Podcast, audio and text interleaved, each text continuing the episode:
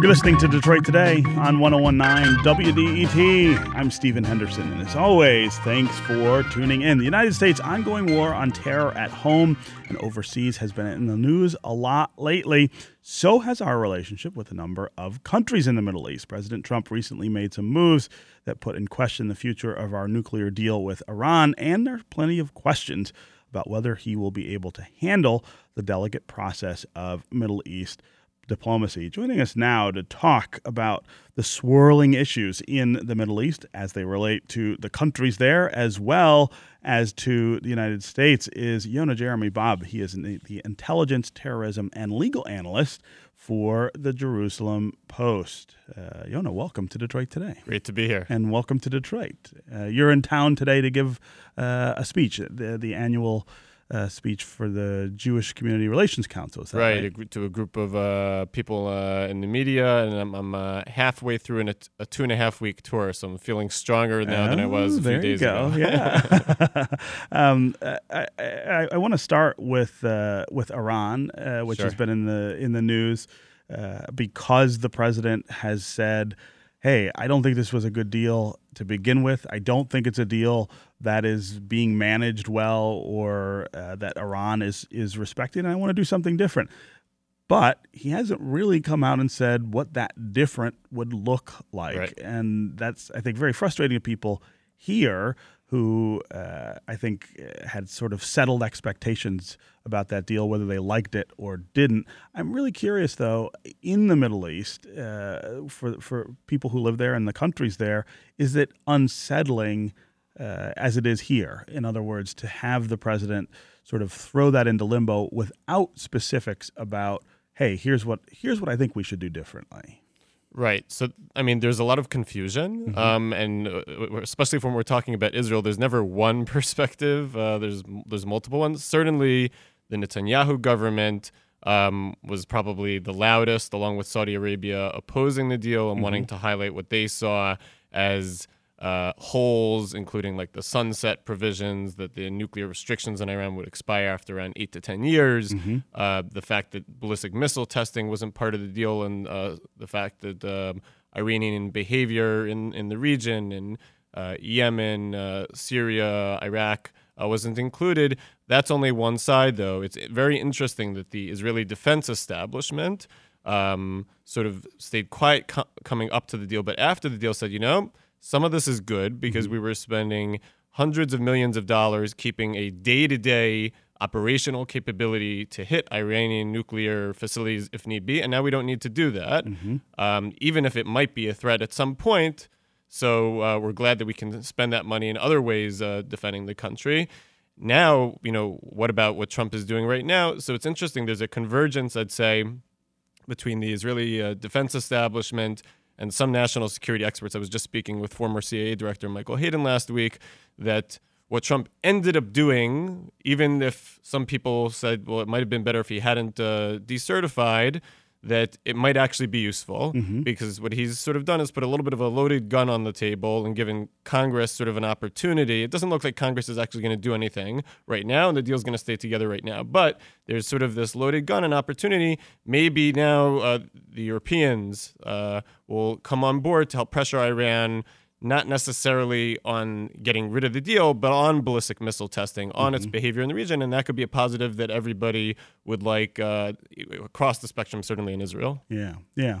Uh, do, do you feel like uh, the unpredictable nature of this president, which I think is reflected somewhat in that in that issue of the Iran deal, talk about how that's being received in the Middle East, which is a volatile place yeah. and has counted for a long time on consistency, if nothing else, from the United States as a way of uh, sort of, I guess, settling again expectations at least. Uh, what what what do you guys make of of our president? I mean, there's like anything else. There's there's there's good and there's bad. um, I think uh, I'll start again with, and, and, I'm not representing anyone in particular. Sure, I'm, sure. A, I'm a journalist, but uh, summarizing, the Netanyahu government overall likes Trump's tone. Mm-hmm. They like that you know when there's a controversy that comes out, he seems to take Israel's side more than Obama would, although. Um, to be fair, Netanyahu always said that Obama was excellent in terms of supporting Israel in terms of defense and intelligence capabilities.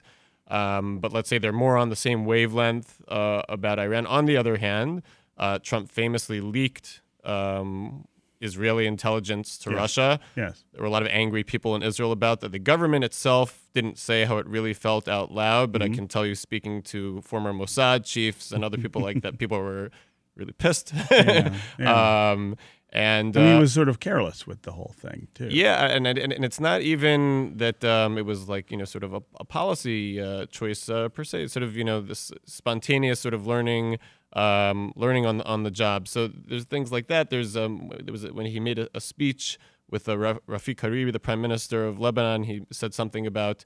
Um, uh, how, sort of how he described the relationship between him and Hezbollah. He didn't seem to understand that Hezbollah, which the United States and Israel regard as a terrorist organization, is mm-hmm. part of the Lebanese government. Mm-hmm. So the, the, in, I would say that overall, um, Israel is still very happy, um, not getting into U.S. domestic politics, but very happy with uh, Trump's tone towards Israel, um, that he's a clear supporter of Israel. The personal chemistry between Netanyahu and Trump is palpable. Um, but uh, when when he goes uh, off off off the uh, script, script right? um, it can make people uncomfortable for sure. Yeah. Uh, this is Detroit Today on 1019 WDET. I'm Stephen Henderson. My guest is Yonah Jeremy Bob. He's the intelligence, terrorism, and legal analyst for the Jerusalem Post. Uh, we're talking about uh, the, the issues that are swirling in the Middle East, uh, the issues that are swirling between uh, Israel and the United States, uh, between the United States and other countries in the Middle East. Uh, if you want to join the conversation, give us a call. 313 577 1019 is the number on the phones. That's 313 577 1019. You can also go to the WDET Facebook page, put your comments there, go to Twitter and hashtag Detroit Today, and we'll work you into the conversation. Uh, I, I, I want to talk about something that you've written recently uh, about the nature of homegrown terrorism uh, and the difference between that homegrown terrorism here in the United States and in Europe. You seem to take the view that uh, it's worse here than in Europe.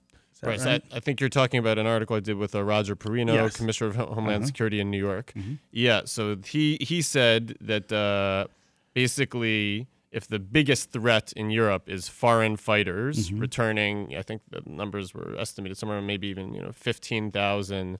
Um, that might be a little bit high, but thousands of uh, you know Europeans. Mhm. So they have EU citizenship.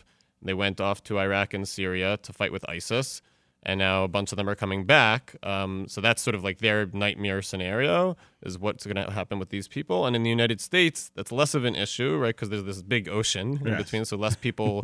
can, there were some volunteers for ISIS, but not as many. Um, but there's a huge, you know, homegrown uh, terror problem here. It seems like the Las Vegas attack um, was, you know, just a you know very disturbed person.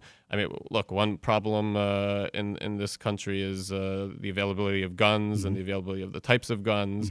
Um, so I think you know that that you know that was definitely what uh, he was saying is the the threat of homegrown terrorism, um, and you could have you know uh, lone wolves who could be. I mean, one thing that ISIS creamed Al Qaeda at was reaching out around the world. Al Qaeda was like, we have this elite group, and we're only going to pick like the best, and you have to, you know, pass through all of our hazing in order to be part of Al Qaeda. and ISIS says we are available to everyone. You know, d- we're democratic terrorists. We want to reach out to the entire world and inspire, you know, even you know, 13 year olds in uh, Detroit or Paris or wherever, so that they also can grab a kitchen knife or grab their, you know, parents' car and drive it into. And it's. Uh, I mean, in, in some ways, this is you know the most dangerous time we've ever lived in.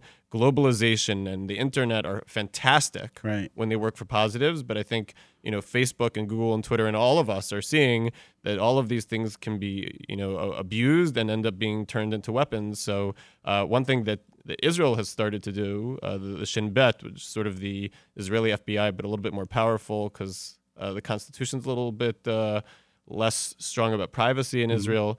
Um, but it, it's helped them stop a lot of terrorists. They've basically been using algorithms um, for uh, following people on social media, and they've caught a bunch of uh, uh, terror attacks that were sort of in motion Mm-hmm. um, by following some of these things. I think you're going to start to see that more in other countries. It's a confusing issue, Right. Because you don't want, you know, was the the movie with Tom Cruise, Minority Report? Yes. You don't want people arresting you for something that you thought in your you brain, but do. but you might do, but that you.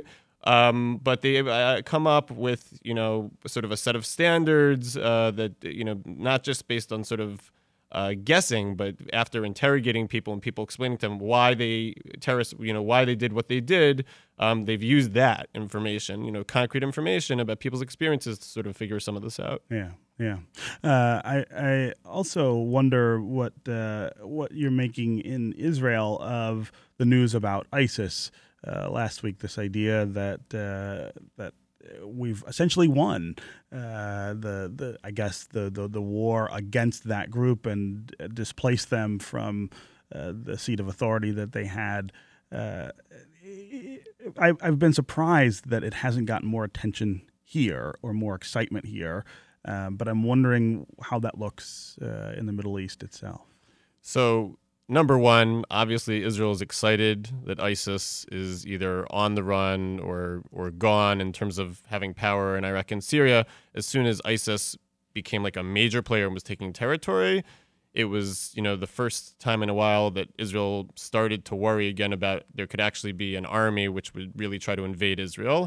Right when we have now uh, with you know when uh, Hezbollah in Lebanon or Hamas in Gaza go to war with Israel, we need to worry about rocket attacks. Um, sometimes thousands, and that, that is dangerous. It could, you know, could kill hundreds of civilians. It displaces uh, people um, from their homes, but they don't actually have armies that could really invade Israel. And Sure. that, that so that was the first worry from ISIS. So on that hand, Israel is thrilled that that's like something that's removed. On the other hand, and this is a point that you'll hear uh, more and more. Uh, hopefully, it'll, it's a point uh, that they'll uh, be making more in the United States.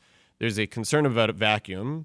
So Iran and Hezbollah have started to try to build up a basically new front with Israel inside Syria. They said, well, Assad, right, the head of the Syrian regime, we helped you out.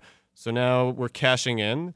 Um, and they, you know, to the extent that they want to be able to make trouble for Israel, both from the Lebanese side and the Syrian side, um, whenever you might hear uh, uh, about an Israeli Air Force plane striking uh, something, uh, you know, a truck or with weapons or something like that in Lebanon and Syria, that's some of what's going on. There were actually just on Saturday um, several rockets fired into Israel from the Syrian side, and Israeli intelligence at least says that this was possibly under orders from Iran and Hezbollah. So that's something that the Israel is hoping that the Trump administration keeps an eye on as there's you know sort of uh, working out with uh, Russia what's going to happen there. That there will be you know some sort of demilitarized zone where Iran and Hezbollah aren't going to be on this new front. Yeah, yeah. Okay, Yonah, Jeremy, Bob, intelligence, terrorism, and legal analyst for the Jerusalem Post. Thanks very much for being here on Detroit Today. Pleasure. Thank you. I hope you have a great time here in Detroit. Up next, we're going to talk with WDET's Ann DeLisi about her recent segment on Eminem's Lose Yourself, which turns 15 years old this week, and her interview with producer Luis Resto, who accepted the Oscar for that song. Stay with us on Detroit Today.